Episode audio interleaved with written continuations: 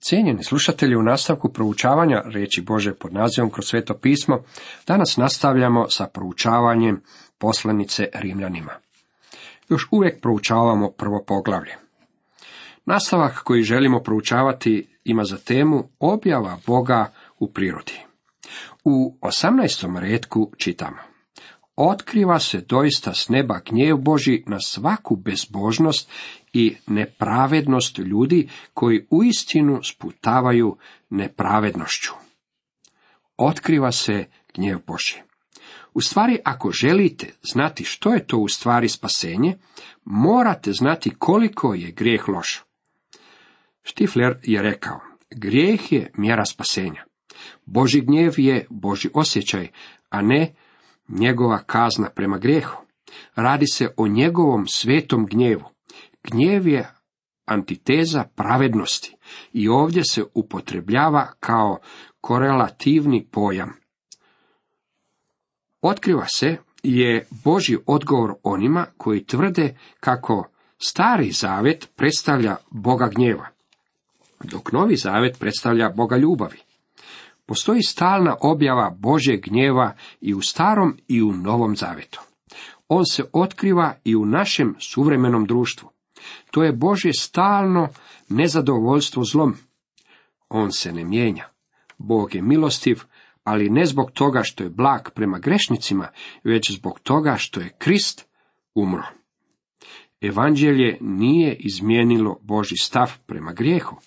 Evanđelje je učinilo mogućim da i grešnici budu prihvaćeni. Grešnik mora imati ili pravednost od Boga, ili Boži gnjev. Oboje se otkriva s neba. Možete to vidjeti na svakome koraku. Ako želite znati koliko je grijeh u istinu loš, promotrite samo slučajeve spolnih bolesti. Nije se moguće izvući sa grijehom, dragi prijatelji.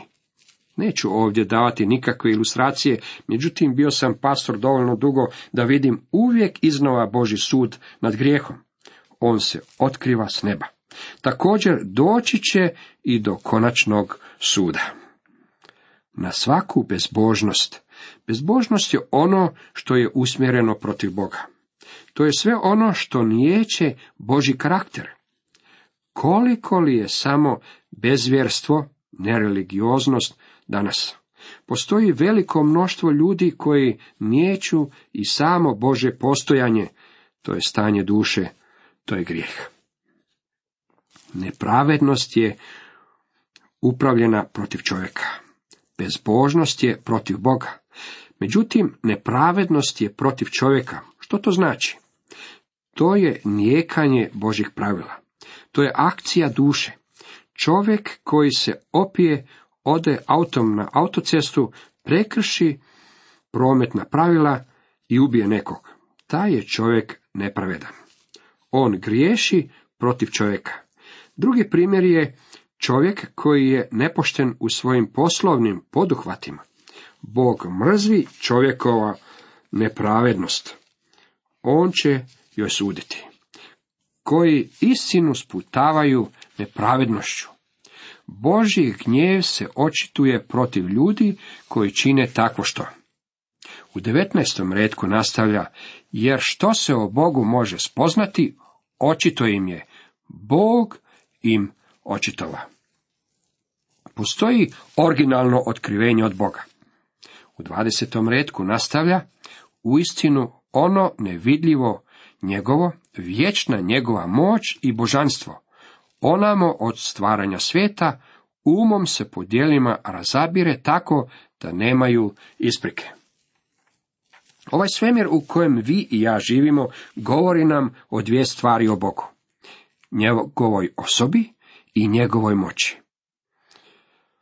Ovdje se jasno moglo vidjeti od stvaranja svijeta na ovamo, kako je moguće vidjeti nevidljive stvari. Pavao namjerno iznosi ovaj paradoks kako bi u svoje čitatelje utisnuo činjenicu kako je tamno svjetlo prirode u stvari lažna nauka koja je proizvod ljudskog uma. Stvaranje je jasno svjetlo otkrivenja. To je primarno otkrivenje.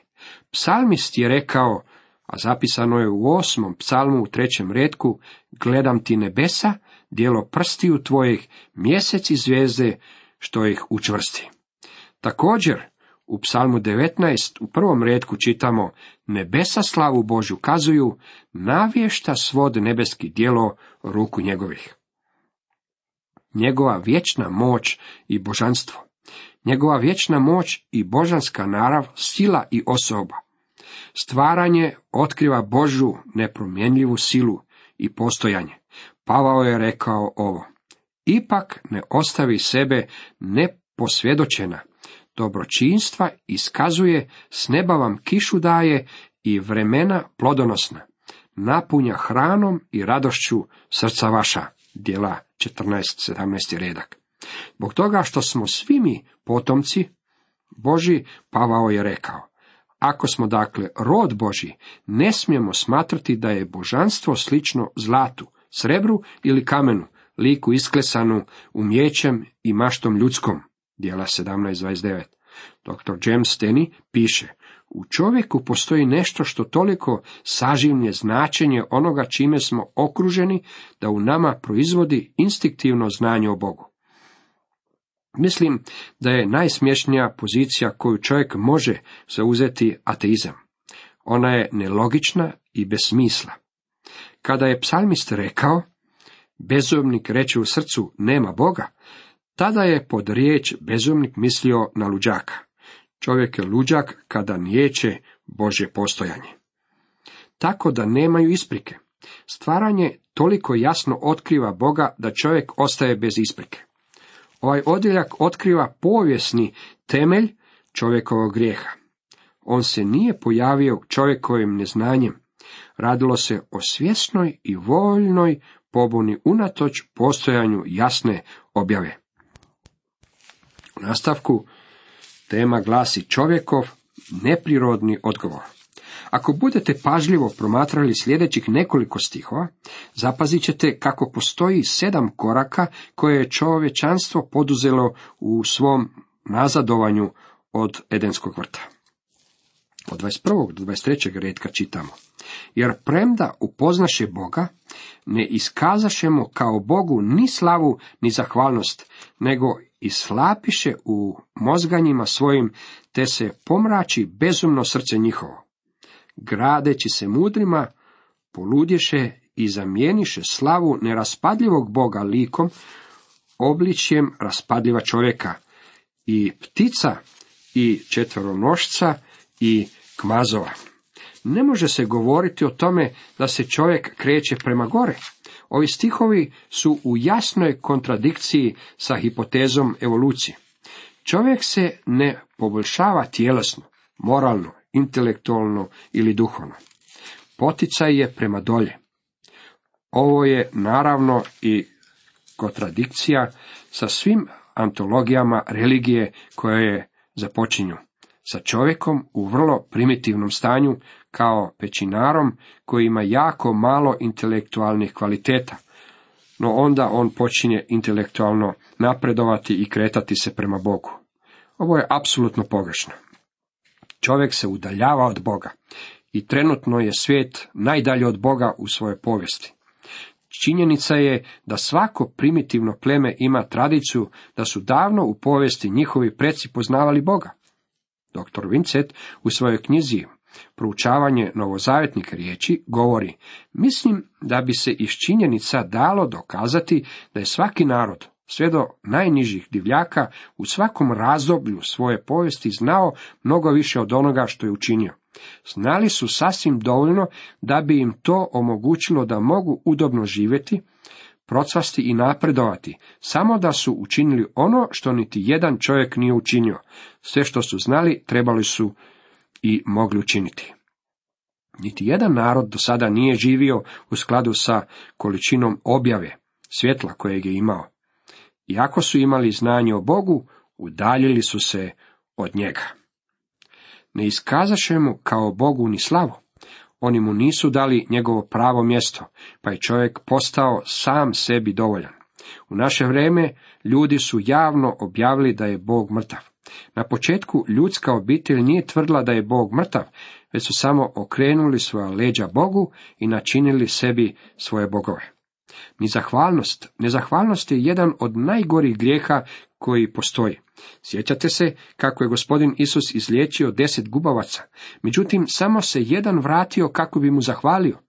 Samo je deset posto njih bilo zahvalno, a ja sam mišljenja kako je danas taj porazni postotak još i niži. Ishlapiše u mozganjima svojim. Čak su u svojim mozgovima izmislili i teoriju evolucije.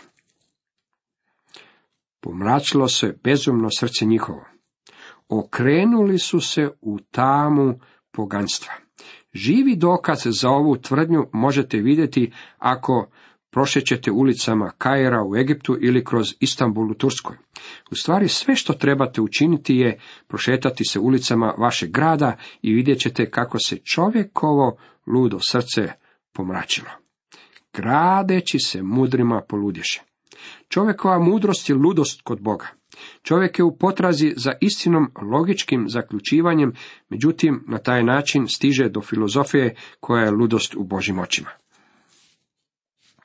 Zamijeniše slavu neraspadljivog Boga likom, obličjem raspadljiva čovjeka i ptica i četvoronošca i gmazova. Jeste li zapazili kako nespašeni svijet pravi karikature Boga? Promotrite likove i kipove pogana. Postao sam svjestan ovoga dok sam posjetio ruševine drevnog Efeza. Taj je grad u rimskom carstvu dostigao vjerojatno najviši nivo kulture i civilizacije kojeg je neki grad dostigao.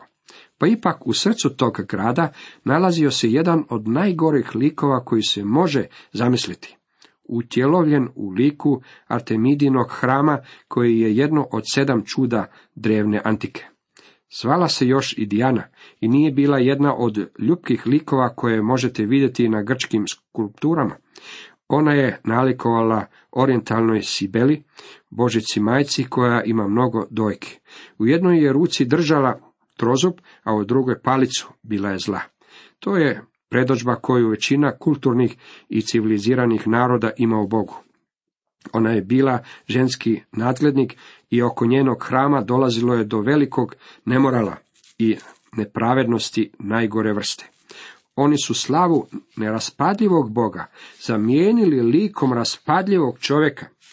U stvari, štovanje idola je karikatura Boga, to je kleveta i ismijavanje njega. Ja osobno ne volim gledati slike Isusa kao što je Pavao rekao da ga više ne vidimo po tijelu. Vidite to u drugoj Korinčanima 5. On je proslavljeni Krist. On nije ona slika koju imate na zidu. Dragi moji prijatelji, da vam on dođe u sobu, vi biste pali pred njim ničice. Danas je on proslavljeni Krist. Ne bacajte ljagu na našeg Boga imajući njegovu sliku. Grcu su svoje bogove načinili da nalikuju ljudima. A Sirci, Egipćani i Babilonci su svoje bogove načinili da nalikuju pticama i gmazovima. Prošao sam muzejem u Kairu i vidio sam neke od bogova koje su oni načinili.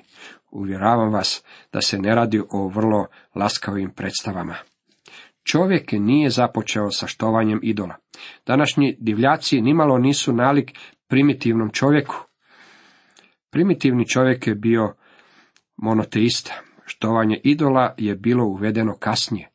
U Božoj riječi se idoli prvi put spominju kada je Rahela ukrala svome ocu, čitamo u poslanku 31. Čovjek je krenuo prema dolje, nije se počeo razvijati prema gore. Vjerski gledano čovjek se udalji od Boga.